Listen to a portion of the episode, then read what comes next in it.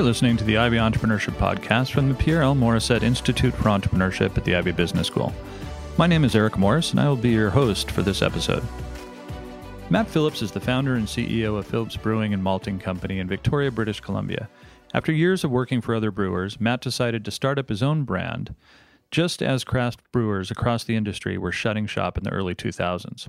Almost two decades later, Phillips is not only still standing, but thriving. Today, I'm going to talk with Matt largely about searching for opportunity, though we'll cover some other ground.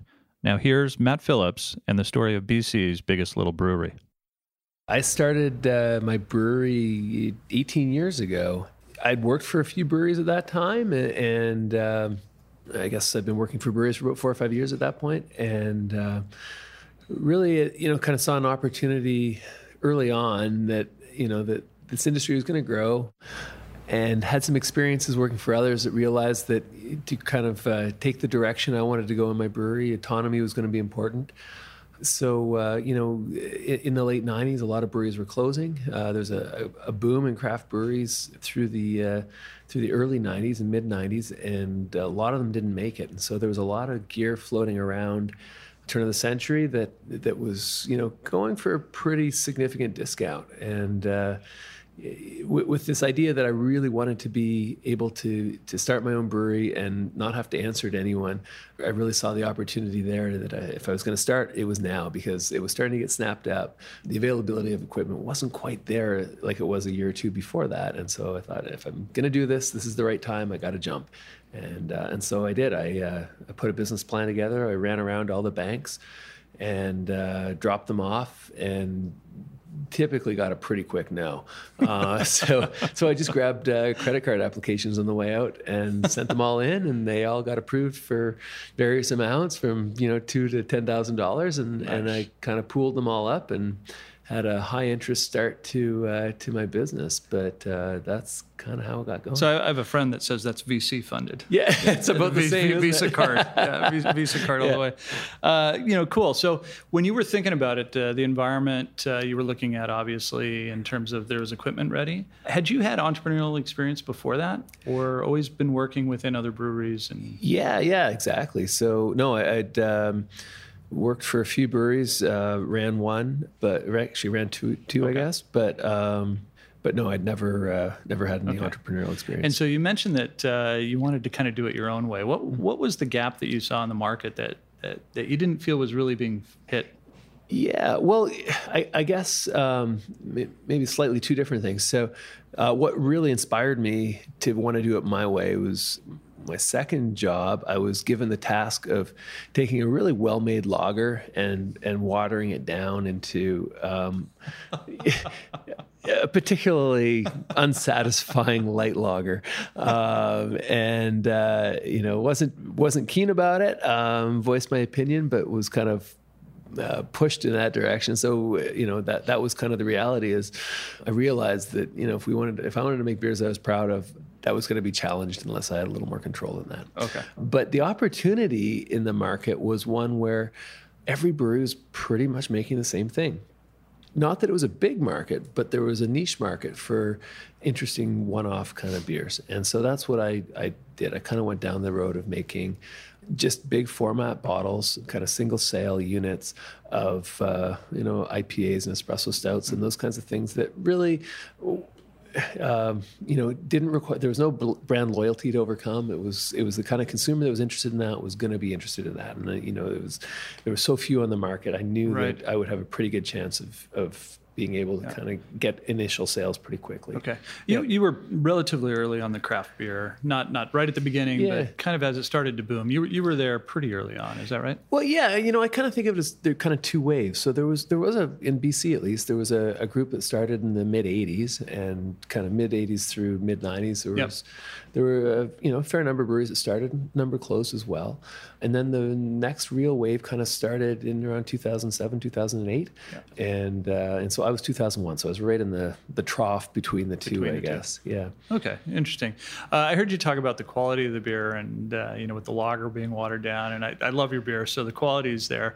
It's funny though because when I think of your brand, I, I probably think of the art, the marketing, the connection to the customer in that messaging kind of way, Mm-hmm. as much as I think about the beer itself. Uh, it, was that an obviously conscious uh, decision on your part to be different in how you reach out to customers?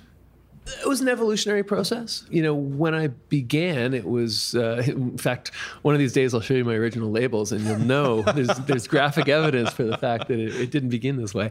But we began, where I began, as a one man show and very product centered. It was, these are the kind of beers that I know are going to resonate with customers. And uh, you know, I was very fortunate early on to uh, choose a graphic artist that um, is just an amazing. he's, Yeah. he's just amazing. He, he his cultural understanding is phenomenal. His uh, ability to work in almost any style is phenomenal, and, and he's the coolest guy I know. Uh, and so, uh, you know, I've been really fortunate to to have him as part of the creative team. Yeah. And and to be honest, we've hired creative people along the way uh, with that that in mind. So it, it's really kind of part of the DNA of the company. And it, but it didn't start that way. It kind of evolved that way. Oh, that's interesting. Um, and uh, quite early on, we started making beers that weren't just designed to be, you know, we, we need to tell people what's in the bottle. you know, once we got past that, hey, this is the very basic level of communication we need to give customers, and we, you know, we've got a little more bandwidth. Let's have some fun with it. Right. That's when the real character of the brand began. Well, it's interesting, and uh, I don't think there's another beer out there that I actually read the the whole label because there's there's something you know all the way around the can that's that's interesting. You obviously had a foundation before that in terms of some success and local success. Do you think that's what really took you to that next level? Was it that because it's a differentiated you know product uh, that way for sure? Yeah, you know, it's it's a good question. I, I you know, like anything, uh, we, we spent a lot of time navel gazing trying to figure out what it is that worked about brands that worked, right. and what it is about brands that didn't work. Yeah. And the inevitable reality is we, we come up with a million reasons for both, and quite often there's overlap. You know, the, the, you can't really tease them out. But you know, I, I- I think we, being a Victoria-based brewery, um, Victoria had a really strong craft following Mm-hmm. and was really open to those kind of novel beers Mm-hmm. and and so that kind of leaked out and i think i think partly because of the kind of beers we were making and Yeah. and the quality that we were making them in we were able to kind of grab, grab followings in areas that were more distant to the brewery Okay. early on but yeah you know you can if you have a great label people will will try it They'll once look. right and if it's good sure. they'll they'll try it twice Yeah. and cool comment about the copy yeah i mean every little piece every detail matters right so we Mm-hmm. actually have a separate group that writes our copy to the group that does the graphics to the group that does the name so we Oh, wow. we tease them apart because you know it's it's uh, if you if you break them down into little bits you can put a lot of focus on each individual bit whereas if it's one big project sometimes the details don't have Mm-hmm. as much resonance so yeah i think they're important i think all those things are important um, Yeah. we put that much care into making the beer we got to put that much Yeah. love and, and, and effort into making the labor the label sorry count Well, as you know, my uh, uh, my wife loves your beer as well, but very specifically, uh, you know, a couple of the beers. And uh, she's not a beer drinker, so I think you've uh, somehow done something magical, as far as I can tell. You're one of the biggest, if not the biggest, regional kind of brewer now in Canada. Is that uh, is that something you aspired to, or did it just happen? You know, when you th- Yeah. think back to that original business plan, Yeah, yeah, yeah. What was the plan? Oh, the, the original business plan was very modest, um, which is part of what uh, the banks all kind of looked at. They they thought, you know, you cannot start a brewery this this small. No one like it just it. It's not the model. It's not the paradigm of what a brewery Okay. w- looked like to them. Sure. So, uh, no, it was really modest. Um, I think we topped out. I think it was a five year plan, and we topped out at five people. I think, and it was really specialized in these unique one off beers and and a wider geographic Yeah. distribution. Um, and uh, I guess I started as a one person game, and um, the first two years were uh, incredible in terms of the work requirements. so I would typically be working, uh, you know, I was building my own machinery at the same time, um, Oh, wow. welding tanks, uh, fabricating equipment. Um, I used to. Man of many talents. Yeah, well, uh, you haven't seen these tanks, uh, but I would I would build two tanks and uh, sell one, and and and the labor would pay for the material on the other. So that's how I was able to build up a tank farm. So I'd be, yeah, you know, typically I'd I'd get up in the morning and I'd I'd do my bottling run, and then I'd uh, go out and I'd do sales and deliveries, and then I'd come home and I'd I'd brew at night, and I'd sleep for a couple hours and get up and do it again. And after a few years, I was uh, two years, I was pretty done. I was pretty burnt Mm. out. And uh, very early on, I started the brewery, and there was a, it was a very tight timeline. I think I signed a lease in June, and I needed to have sales in August to make sure that I would get paid in September from the liquor branch which is a minor miracle that I was able to pull license off and all that. But you know, it was the Yeah. ignorance sometimes pays off, and uh, so so in any case, I pulled it off, and I called up my traditional bottle supplier for the people that I'd been working for, uh, for other breweries I'd been working for, and I said, I, I need some uh, need a few pallets, and they said.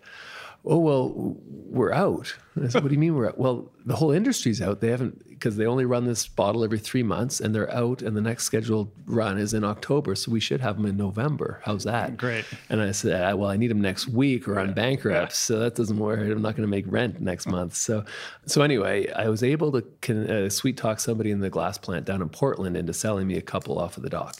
And so I drove down on a five ton truck. And I got there, a huge dock, 40, 50 uh, 18 wheelers lined up. And uh, my, my truck was six inches too short for the dock. And I went and I talked to the guy, and he said, uh, Yeah, well, we'll, we'll figure it out. We'll sort you out. But you got to know, you are the last guy I care about today. So just make yourself at home. We'll get you loaded by the time we close the night at five, but it's not going to be till then. And I said, and this is uh, just before 9 11, Wow. security slack. I said, Do you mind if I walk around in this huge warehouse? And, and I, I did. I went for a hike and it felt like a hike. It was a long walk. And in the very back corner were these old stubby bottles. And Oh, I said, What's the story with these? Can I buy those? And they said, No, no, no. Those are those are uh, spoken for or whatever. We're we're holding them. You can't use them.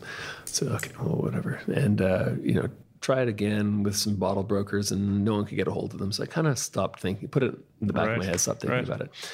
Anyway, fast forward two years later, I you know I was up twenty percent for the previous year. I was paying my bills, but I wasn't getting ahead. It was, and I was working. I wasn't yet at a point where I could hire anybody. It was Yeah. just punishing work, and I kind of hit that break point. And Okay. you know, I think a lot of people hit that break point. Yep. Um, and uh, you know, it actually for me it came down to a box of shrink wrap. So I'd go through, I'd build a pallet, I'd have to shrink wrap it, and, and then I'd drive it over to Vancouver and, and deliver it. And uh, typically, a box of shrink wrap costs about forty bucks. It lasts me maybe three, four months. Yep.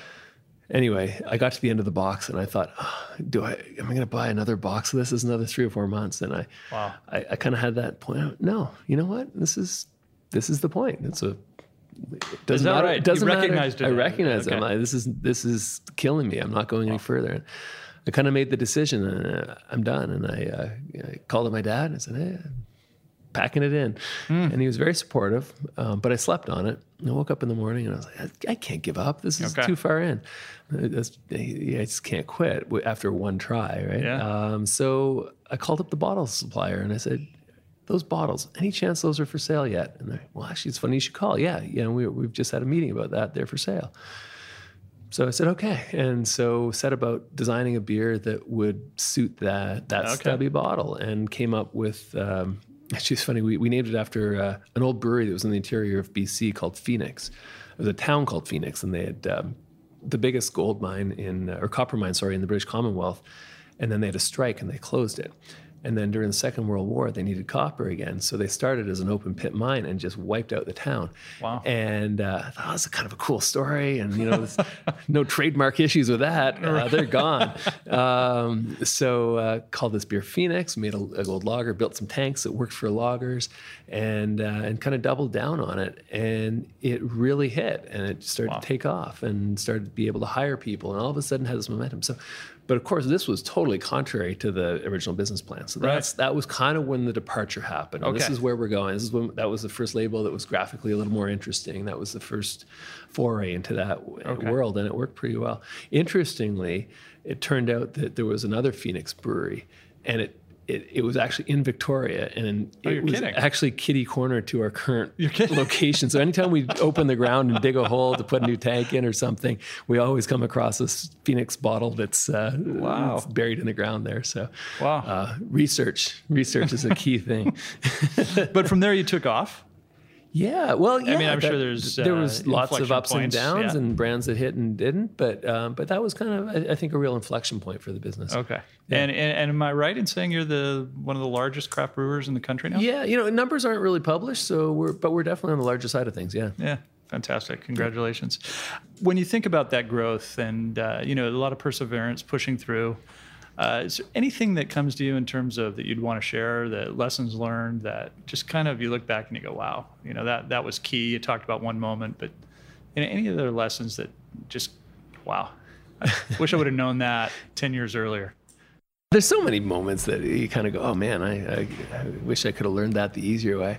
You know, I think w- when I look back, understanding the value of culture earlier would have would have been a really wonderful asset. Mm-hmm. And um, you know, for me, it was something that I didn't really understand until it was shaky, and yeah. it's so much more difficult to uh, to rebuild uh, than it is to maintain, of sure. course. And so, you know, really understanding what it is about your culture that's special mm-hmm. and what drives it uh, would have been something that you know I, I, would just recommend everybody kind of spend some time thinking about. Okay. Um, how to Absolutely. communicate within your organization so you maintain it.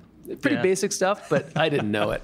well, you wouldn't know it today. I mean, yeah. you've got a fun workplace. Uh, you know, you say you you hired the coolest guy. I'm not sure it's not you though, Matt. Uh, you know, I've really enjoyed uh, getting to know you over the years, and thanks so much for uh, meeting with us today.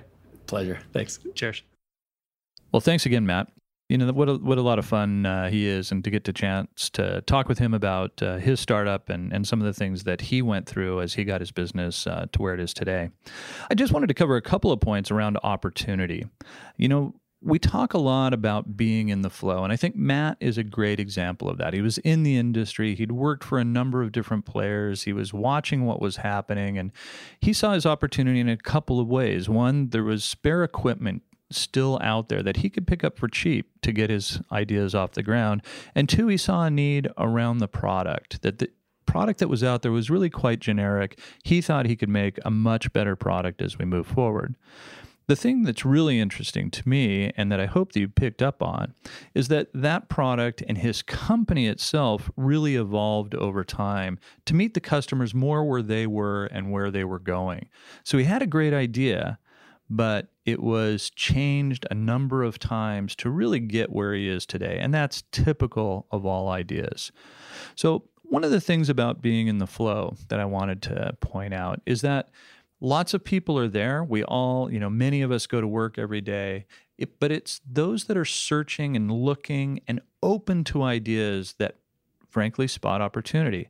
So, how open to you are new new ideas? Are you searching for those new ideas and searching for those opportunities as they come along?